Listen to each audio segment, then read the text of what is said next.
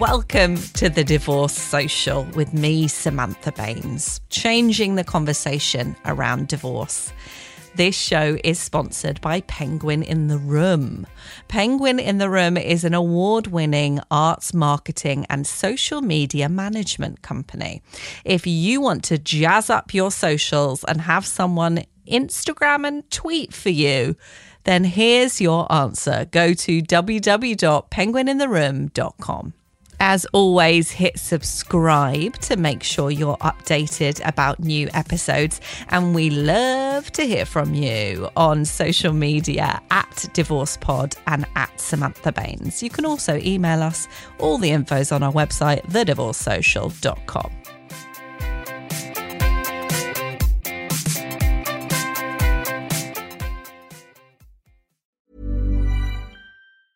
Ever catch yourself eating the same flavorless dinner three days in a row? Dreaming of something better? Well, Hello Fresh is your guilt-free dream come true, baby. It's me, Keke Palmer. Let's wake up those taste buds with hot, juicy pecan-crusted chicken or garlic butter shrimp scampi. Mm. Hello Fresh. Stop dreaming of all the delicious possibilities and dig in at hello fresh dot com. Let's get this dinner party started.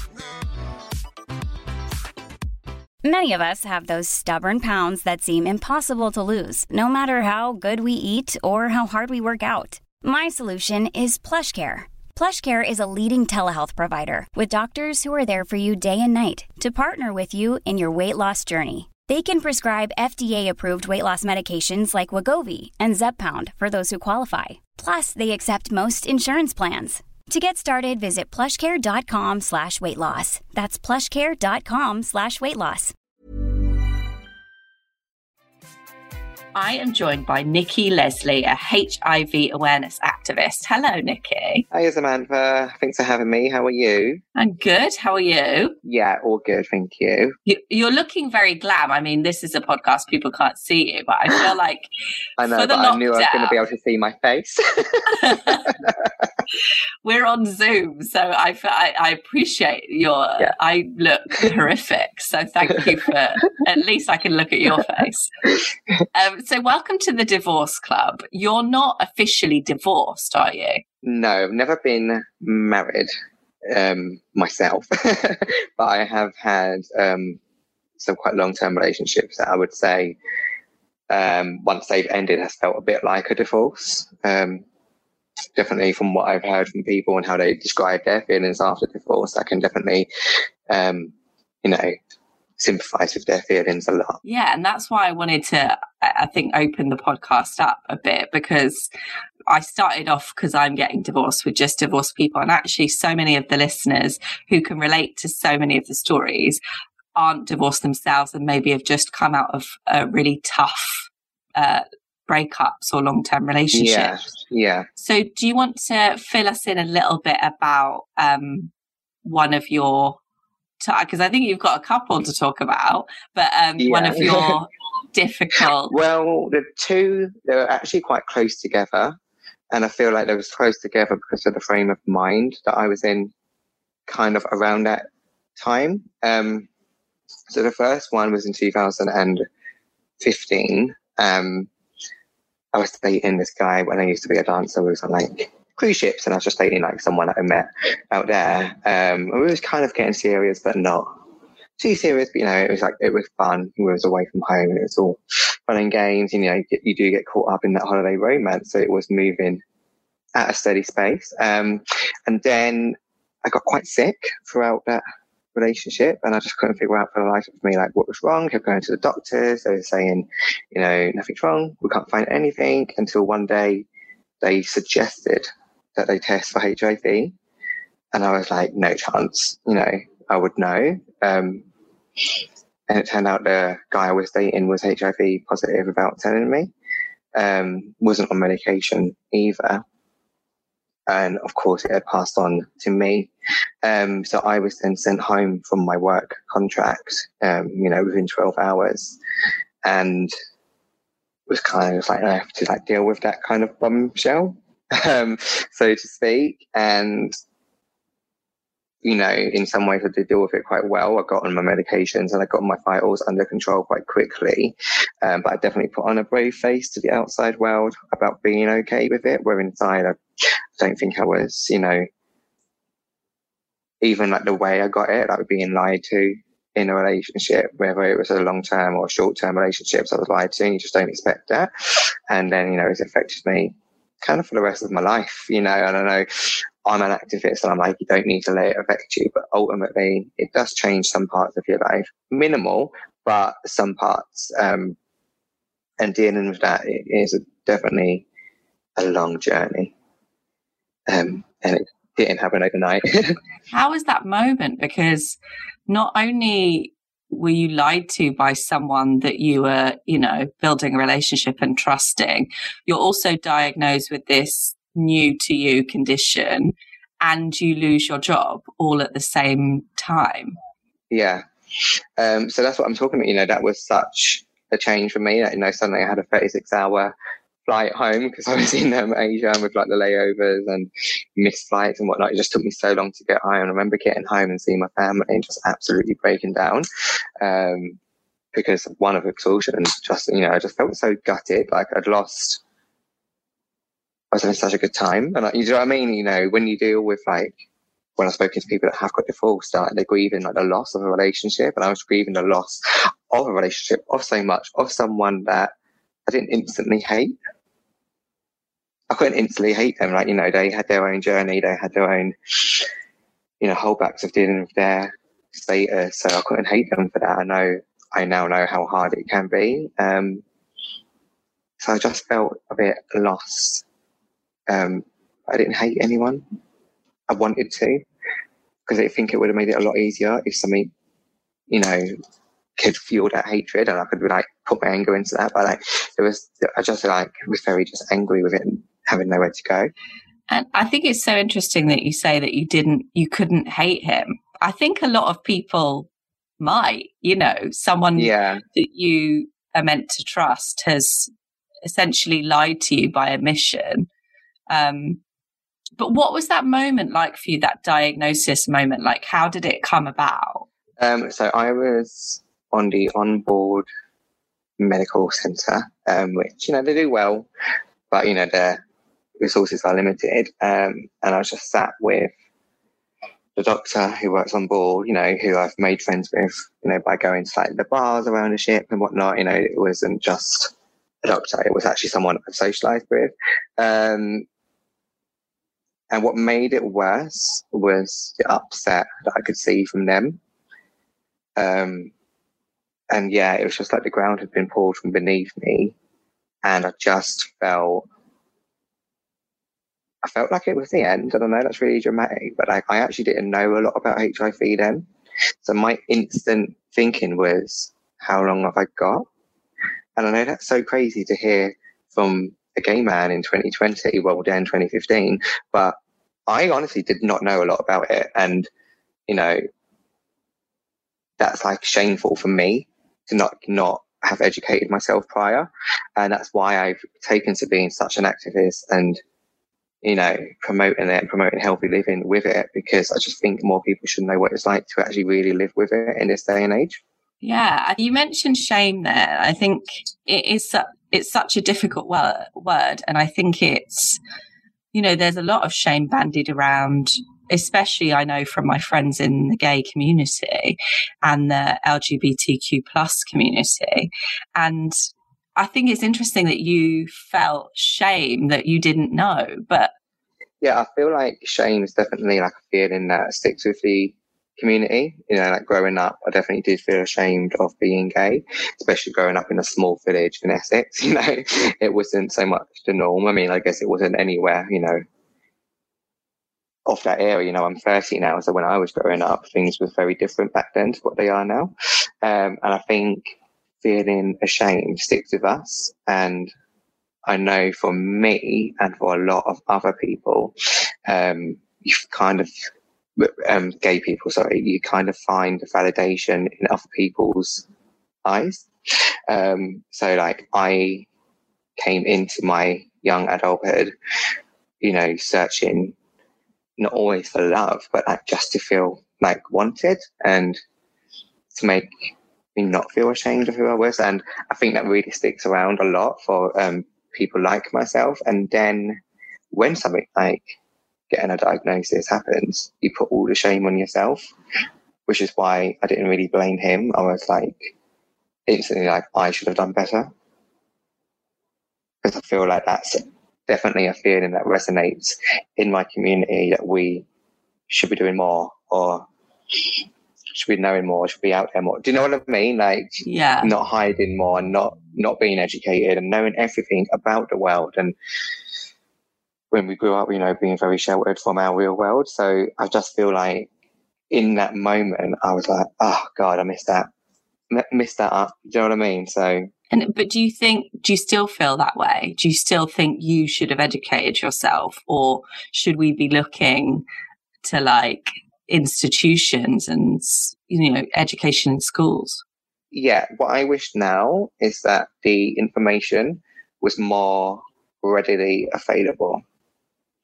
Um, because there's so much information out there about it, but you really have to search for it. um, And like for me, for example, I take one tablet a day, um, and that keeps me so stable. I can't pass it on. You can't even detect it if you do like a fingerprint test. You can't find it like that. You have to do like a full-on drawing blood from the arms and send it off for a proper test to see how much is running through your body, which is like amazing. I can't even pass it on. Um, but like a lot of people didn't know that, including myself. And, um, you know, there's like family members that have stopped speaking to me because they can't understand that it's moved on so much from the eighties, or, you know, when it, when the pandemic first came out. Um, and I just feel like, you know, if there's been this much of a medical breakthrough, no one's mind should be of the mindset of thirty years ago. Do you know what I mean? Like, it should be well known by every single person in the world, like it was back then, how infectious it is, of how livable and how manageable it is now. And unfortunately, it's not. Yeah. And I guess the, you know, the opinion of H I V a lot of people will have is like from that, you know, Tom Hanks film. Is it Tom yeah. Hanks? Yeah. Um, Philadelphia. And, you know, in the media, which is always sort of, well, it's outdated now, and it's also portraying a lot of the time, you know, worst case scenario and over dramatizing it all. And I think we don't hear about day-to-day life of living with H I V. And unless you're going to like a very specialist charity's website, um you won't really see healthy people like myself, you know, being and living and living with it. You just kind of see like a, as you said, outdated, more medical side of it. I would say you don't actually, I'm not, I'm not trying to glamorize it at all. It's just, you know, I sometimes forget now that I even have it. Like taking my tablet in the morning with my breakfast, it's like such a, I don't know, it's just a run out of meal kind of thing now. And I know it's just done now. Um, I would just wish people could see more people like myself and not have to search so hard to find it. Because it is out there, the information is there, but, you know, not enough. And I maybe would have felt differently in that moment if I saw more people like the person I've become. Yeah, definitely. I think it's it's um, really inspiring that you've taken this experience and you're now talking openly about it, because, like you said, you know, someone in your experience, having seen you and followed you on Instagram, in that moment might not think this is the end like you did. No. Which is an amazing thing. And like for a, for a year, I silenced it completely. Like I, I went on the medications and I done what I could to get myself healthy, but I just didn't tell anyone. And then it got to a year later and I just decided to write a blog and um, shared the blog. And then we're seeing all the comments of like love I was getting back. And I guess that goes into that validation that I spoke about before. But also I just saw how much it was getting shared. And like I had some random people message me saying, you know, thank you for sharing this. You've made me feel better about myself. And I was like, well, how about, how about I do more of that? And like, even if I just reach like one person who's just been diagnosed and they know that it's not what I thought it was, then I'm doing a good job. And that's when I started to approach charities and say, like, hey, I'd love to take part in videos. I'd love to like tell my story a bit more. Um, and the more I do it, like it just, you know, everyone says talking about things just really helps. Um, and, you know, being open and not holding back just really helped me.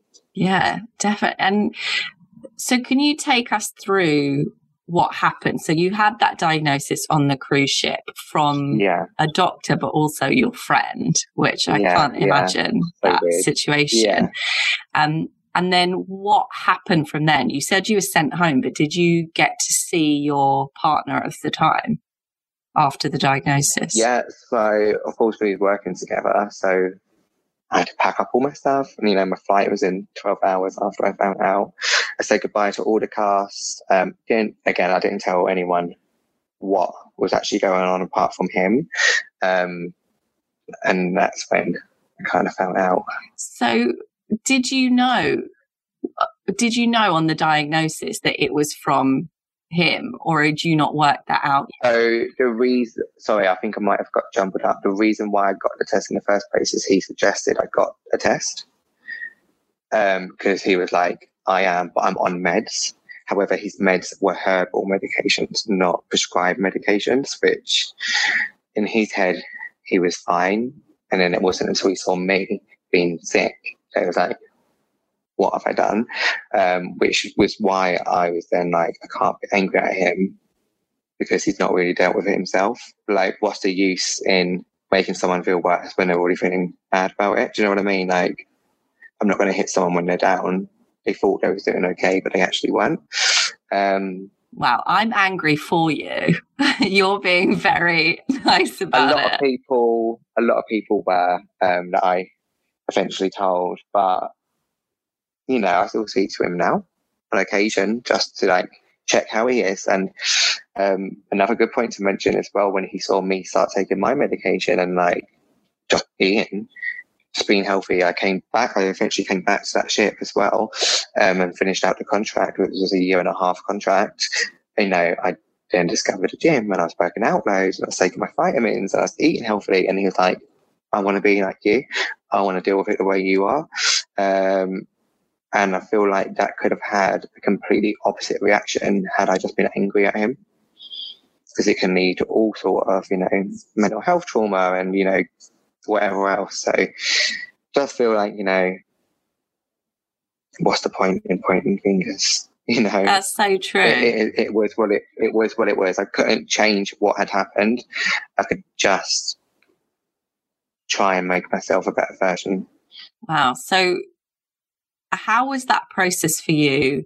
Because you said you sort of kept it quiet for about a year when you got home. Yeah, yeah. How was, you know, on the pod, on the, the podcast, we talk a lot about breaking your divorce to people and their reaction. But how was breaking your news to people about your H I V status and their reaction? So I purposely waited to tell, you know, the majority of people and like, you know, really go out there when I was in a really healthy state, you know, like, looking healthy.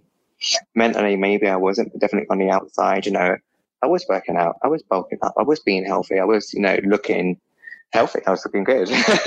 um, I purposely waited that long, and then I purposely waited until like all my vitals were really, really good. And then I explained to it, um, there was a lot of tears. That's where a lot of the anger from other people came, especially from people like my mum. Um, uh, and my best friends definitely were angry at him as well, even though they didn't know him, but like angry. Um, m- crazily, like my mum took it the best than anyone else.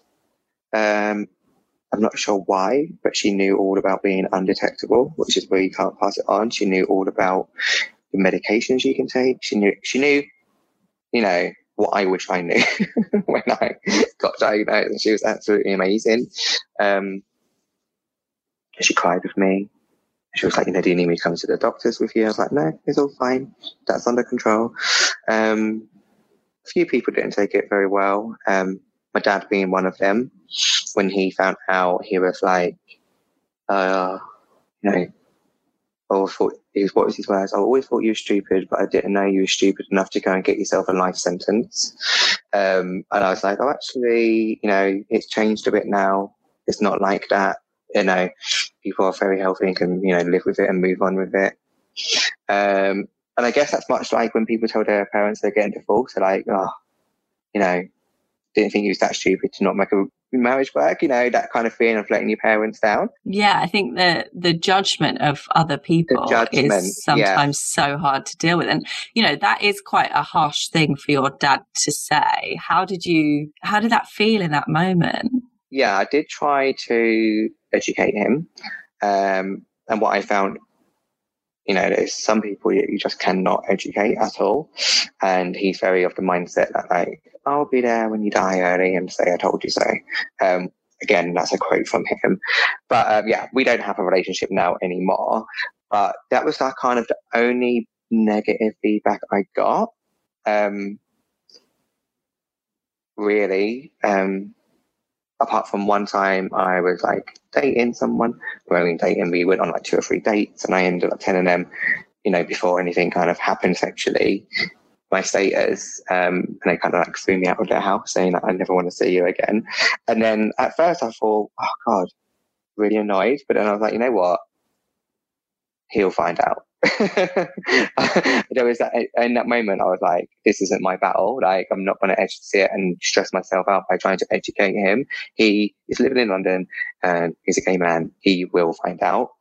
And like, as much as I wish that I could have educated him, um, maybe he educated himself after from the little bits that I did tell him, but yeah, I wasn't going to try and lose sleep over that. But apart from them two, there was like really no negative kind of people or comments coming back to me, which actually shocked me. So that all that shame that I did feel a year ago, I needn't not, because everyone was so okay.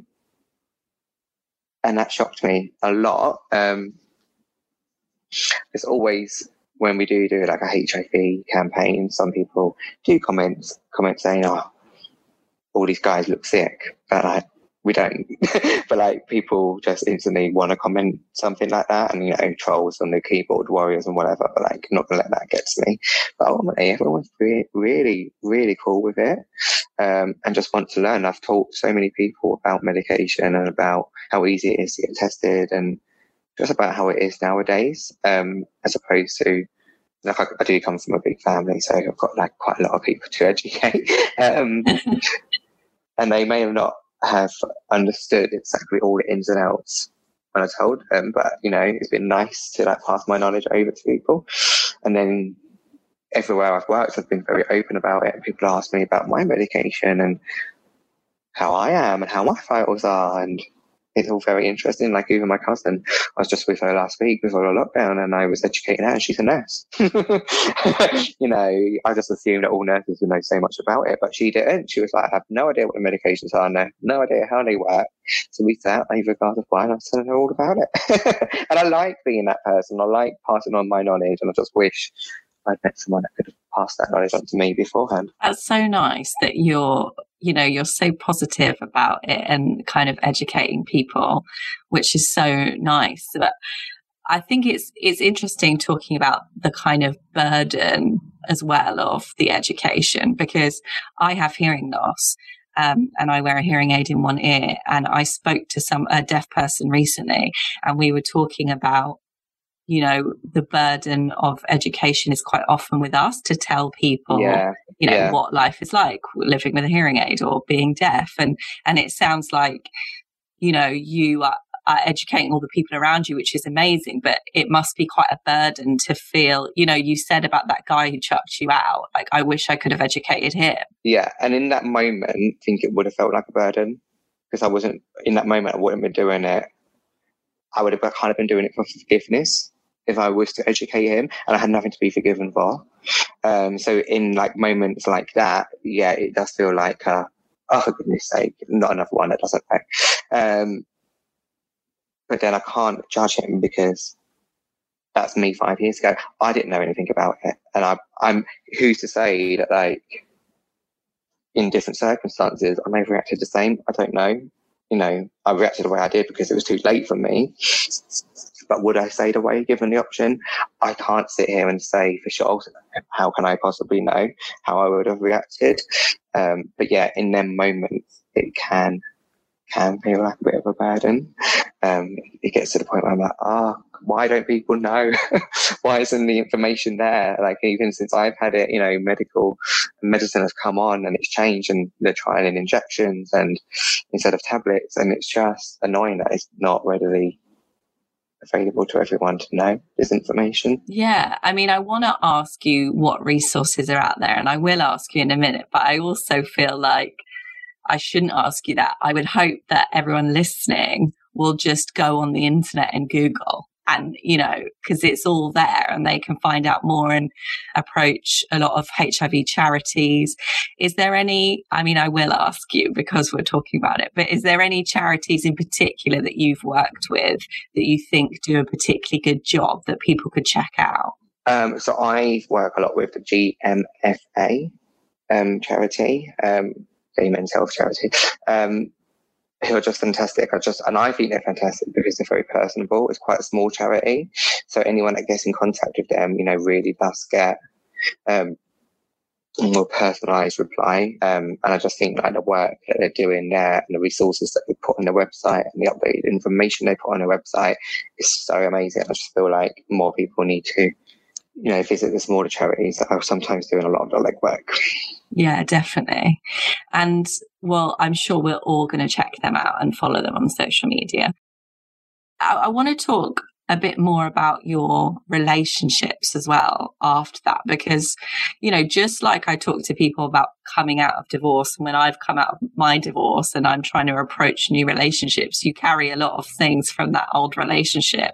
So what's it been like for you, obviously having this kind of someone who lied to you, and then it's become a, a changing point in your life? How do you face new relationships after that experience? Yeah, so like as I mentioned, like coming out of that and pretty much growing up all through my teens, there's always that underlying feeling of shame, and like in some cases, to put it frank, I kind of felt after that, I've got H I V now, not a lot of people are going to want me. And I know that was like a weird thing to think because I was dealing with it. But as I said, on the outside, I was, but deep inside, it was just like, oh, who's going to love me now kind of thing. And something that like gay people, not all, but definitely me growing up, I was so craving to be loved for who I was. And then like who I was suddenly had this like dent in it. So like, who's going to love that? Um, And I think I definitely walked around with that emotion, and it stuck with me. Ever catch yourself eating the same flavorless dinner three days in a row? Dreaming of something better? Well, HelloFresh is your guilt-free dream come true, baby. It's me, Keke Palmer. Let's wake up those taste buds with hot, juicy pecan-crusted chicken or garlic butter shrimp scampi. Mm. Hello Fresh. Stop dreaming of all the delicious possibilities and dig in at hello fresh dot com. Let's get this dinner party started. One size fits all seemed like a good idea for clothes. Nice dress. Uh, it's a it's a t-shirt. Until you tried it on.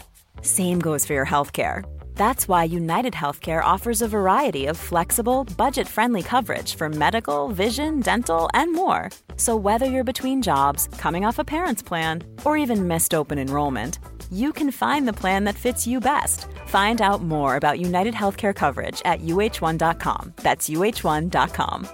There's never been a faster or easier way to start your weight loss journey than with PlushCare. PlushCare accepts most insurance plans and gives you online access to board-certified physicians who can prescribe F D A-approved weight loss medications like Wegovy and Zepbound for those who qualify. Take charge of your health and speak with a board-certified physician about a weight loss plan that's right for you. Get started today at PlushCare.com slash weight loss. That's PlushCare.com slash weight loss. PlushCare.com slash weight loss.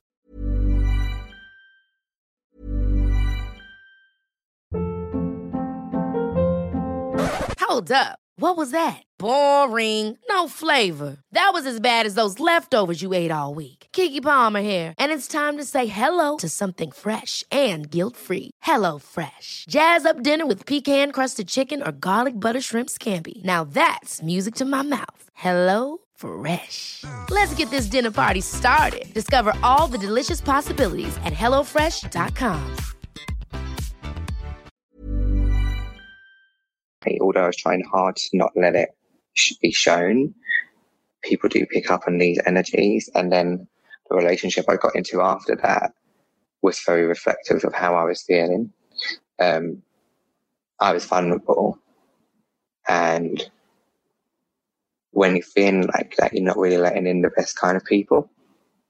If you're feeling like you're shameful, if you're feeling like you're not worthy, you're going to attract people that are going to like home in on that kind of fault. And the person I ended up with then um was just not a very nice person, um really, and it was quite a dysfunctional um relationship. But I stuck around because I was like, this is what I get now. Do you know what I mean? Yeah, that I can so relate to that. And it and it's, you know, when you said this is what I get now, like it, that hit me, because I can definitely, obviously my experiences are, are, are very different, but I've definitely felt that feeling of this is, this is all I deserve. And I think I felt that in my marriage, actually, when it wasn't going well, I was like, well, this is just it. I've just got to put up with it. Yeah. Make your dues. This is what you've got. Um, because deep down there was a little bit of hatred for myself. So I was like, if this person's going to treat me, you know, one percent good, then I'm like, I should be thankful for that, when really that's not how anyone should feel in any in any way whatsoever. Um and then that relationship went very sour, very bad. And then I remember like complaining about it to my friends when I'd just gotten out of that relationship. And I was like, oh, got H I V, and then this bad thing happened and this bad thing happened. And they were like, you need to just like stop dwelling on the things. I was like, shit happened, you need to get over it. And for a while, you know, my best friend said that to me, and I kind of like resented her for saying it for a while, because I was like, you have no idea how it feels. But then I think I really listened to that deep down, and it stuck with me. I was like, shit, that's happened, but it doesn't mean that you have to like crumble and be this weak piece of shit person that takes all that. And you have to build yourself up, and you have to be the best version of yourself. And it's not about being strong, and it's not about being weak. It's just about being you and knowing what you deserve, really. Um, so, yeah, definitely in them moments I hated her for saying that. But it was probably the best advice that she could have given me was, shit happens. um, you know what I mean? Like, you don't deserve that, but, like, shit happens. Um, and then I started changing the way I looked at everything that had happened. Um a lot. And I was like, you know what, I didn't get H I V because I'm a bad person. I didn't get it, I just got it. It had nothing to do with me being good. It had nothing to do with me being bad. I didn't I didn't do anything to deserve it. It just it's just one of them things. And I can't walk around feeling hatred for myself or the shame. And I then started being a bit more unapologetic me, I like to say. Um And I just started being open and honest about so much, and it's so freeing, you know, just to like really just say what you think in so many walks of life, you know, whether it's about, I don't know, complimenting someone on the street, you know, it brightens someone's day, makes you feel good. Or, you know, if someone has hurt you, just speaking to them about it and just being so honest and frank. And I've started to like not keep anything inside anymore. And when I'm having a hard time or I'm having a good time, I'm just so honest about it. And that's something that I've taken from me from all them situations. And I think that's such a great thing to come out of some not nice things. And I think, you know, you had those two very difficult in different ways relationships.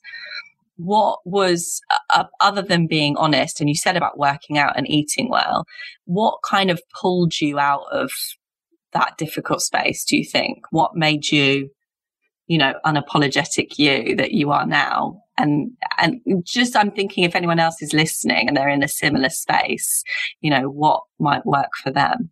Yeah, so after that second relationship, as I said, it was really toxic. Um, my workplace gave me um, therapy that they paid for me to go for. It was like an eight-week course, which I don't think is enough, but it's like, it is a great stepping stone. Um, it was that, really. And then at the end of that eight-week course, I kind of had a better understanding of how to deal with my emotions. Um, and then you hit rock bottom again, like a few months later. I always think these like six to eight weeks, it tops you up, but then you go straight back down. And then that's exactly what happened with me. Like I was up, and then like I was quite down after that. You know, coming out of that toxic relationship, I was um, self-medicating a lot back then as well. Um, which I don't recommend. That's not me recommending, by the way. Um, but that's what I was going through at that moment. And then it ended up me being at my lowest of my lows with a failed suicide attempt. And then I woke up and I had a call from a cruise ship saying, we need a replacement. Can you come in two days? And I was like, I'm definitely not strong enough to do this right now, but yes. And I went and I got on the plane, and I remember stepping off the plane in Miami. And for the first time that year, I just felt so strong, even though I was probably at my weakest because I had stopped working out. I'd been self-medicating. I'd done what I'd done. Um, I was like, I'm going to get better. And I suddenly, like, something switched, switched in me.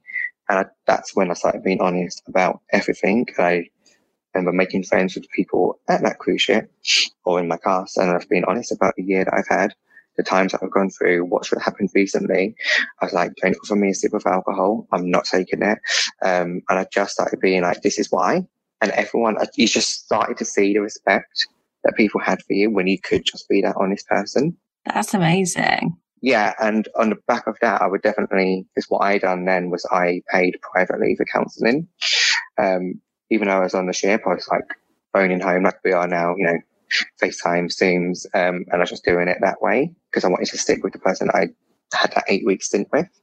Um, and I'm always like, people will buy themselves a new pair of shoes, or people will buy themselves a new something they don't need, but no one would invest in a week's one one once a week therapy course, or you know, once every two weeks, whatever. Um, and I think that everyone really needs it, no matter how set you are. I think everyone can benefit from just talking openly and honestly to someone that won't judge them. I totally agree. And we've talked a lot about uh, counselling and therapy at the Divorce Club, and it's helped so many people. And I still see a counsellor. I've had lots of counsellors in my life. I saw one when my dad died, and one immediately after I broke up with my ex, and I'm seeing uh, a counsellor weekly at the moment. And yeah, it just, it's always better to like strike while the iron's hot, isn't it? Like you said, as soon as you broke up with your ex, you done it immediately. I think it's so important to, like, when these big things happen in our life, like a breakup or a death, like do it. Go and see someone then. Don't let it build up inside you. Don't let the shame build up inside you, because that's when it's going to cause problems in the future. Yeah. And if someone is listening and they're in that place that you said you were when you had that failed suicide attempt, um, and maybe they can relate to some of your story, is there anything that you'd say to that person? Or even, you know, if you imagine it was you at that time? Just... I know it's so easy to say, but like, just don't do it. Like, there's so much out there. There's so much you still got to give. Um, it's not your time to go. Um, just keep reaching out to your friends, because they are wanting to help. They might not know how to help, but like, just go and sit with them and talk and say, no, you will listen to me. Um, I wish I made my friends listen to me more, because I would start to talk to them and they'd be like, oh no, you're fine. You're so strong. You don't need to worry about it. You know, come on. And I wish in their moments, I wish I sat them down and be like, I'm not feeling strong right now. I wish I sat with them and was like, no, just listen to me. Like, this is how I'm feeling. Um, instead of letting them make me believe, oh no, I'm fine. You know, like, it's a very English thing, isn't it? You know, sweep under the carpet type thing. Like, that's not. Um, but I wish in them moments I was as like forward and blunt with it now and be like, no, we need to talk. um, and if they don't listen, someone will. There's so many charities, so many places you can turn to, helplines. Just find one of them, find someone, and they will talk to you. Yeah, I think that's great advice. And I think it's so true that people, you automatically go, oh, hi, how are you? And you go, yeah, fine.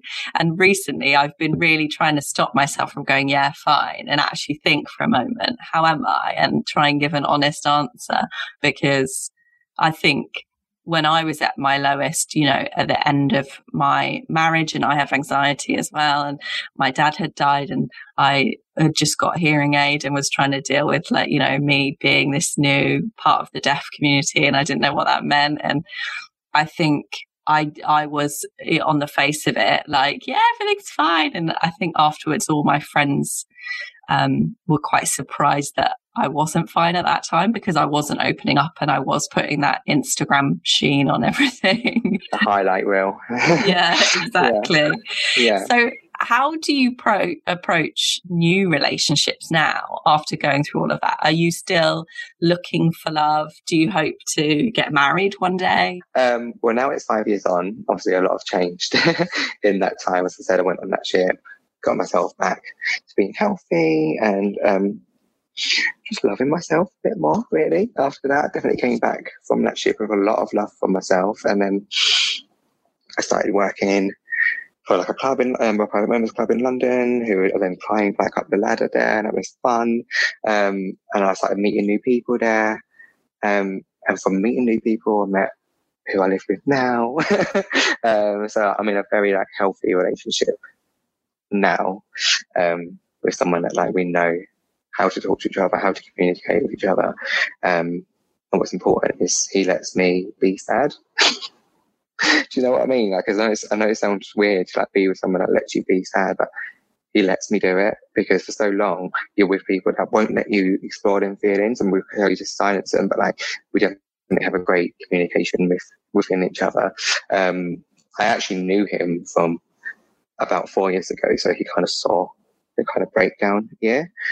But from afar as like a distant friend, and then we kind of met up again up to, well, about a year and a half ago now. And we, he was just like, I don't know how you done it back then. Um, and it was like the first kind of relationship I've been in where I can just say everything I feel. um, marriage, not for me. Um, what more do I need to do to prove that I'm with someone that we live together? We've got a life together. I share my life with him. Um, but yeah, I definitely feel like there's healthy relationships out there for everyone. Um, And I found mine. So, like, hold on. That's so nice. It gives us all hope. I'm, yeah, I'm looking hopefully. for exactly what you've got. So, yeah. And and how did you approach, you know, obviously your partner had seen you during, you know, that recovery time, but how did you approach, you know, your H I V status with new people and with him? Yeah, well, as I said, when I started, like, dating people, when I suddenly had this, like, love for myself, I was very honest. I'd either tell them on the first or second date.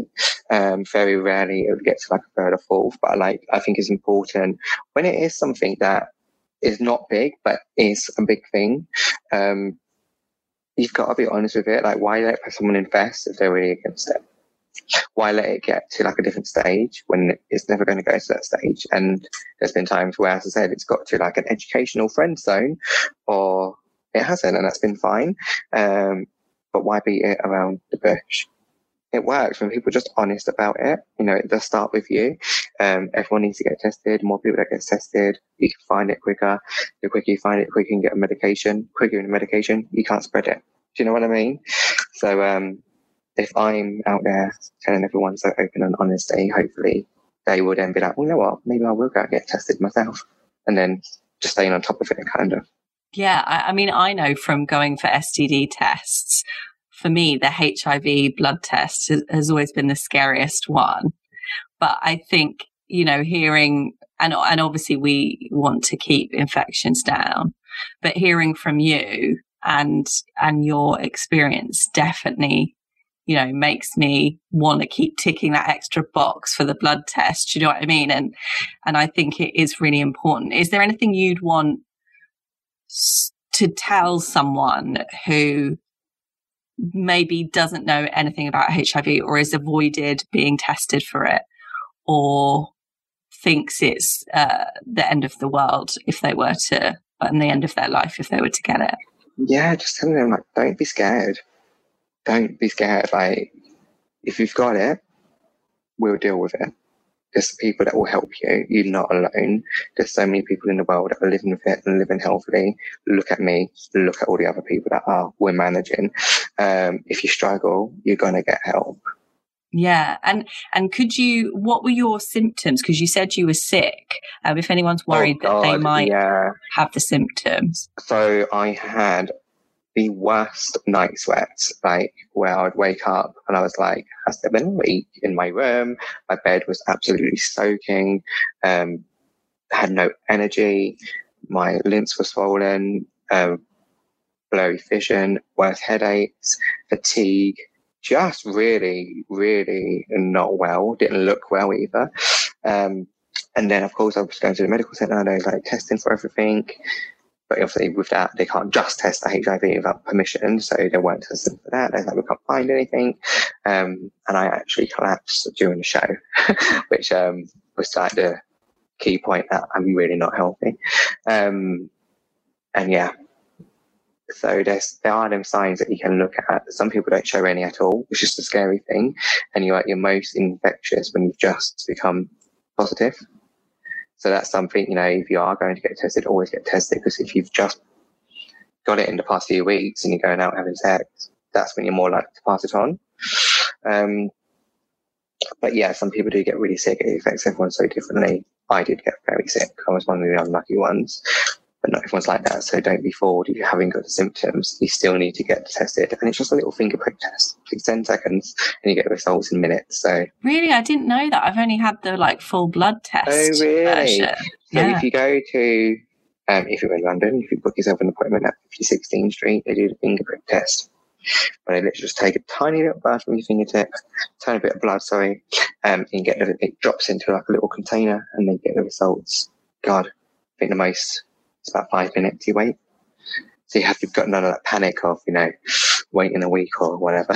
Yeah, because it's um, maybe it's the olden days now, but I've had a lot of blood tests in my time with my anxiety, and they always check for anemia and all of this sort of stuff. So I've uh, so I've always ticked the extra box on the blood tests. But um, that's that's amazing that it's so easy as well. Why wouldn't you do it? So yeah, let's get everyone getting tested. Yeah. Um, And it's so nice that you've found love now and that you're in a good place. Um, and do you think you, can you remember like a moment where you thought, I'm going to be okay. This is, I'm dealing with this. I've got the rest of my life to look forward to and I feel content. Yeah. As I said, when I got off the plane in Miami, I was like, it's kind of like I've come full circle. Do you know what I mean? Like I was sent home from a ship and I did end up finishing that, that ship, but it was only like four months left by the time I went back. And then I was like, I've gone back to that, even having like the worst time of my life.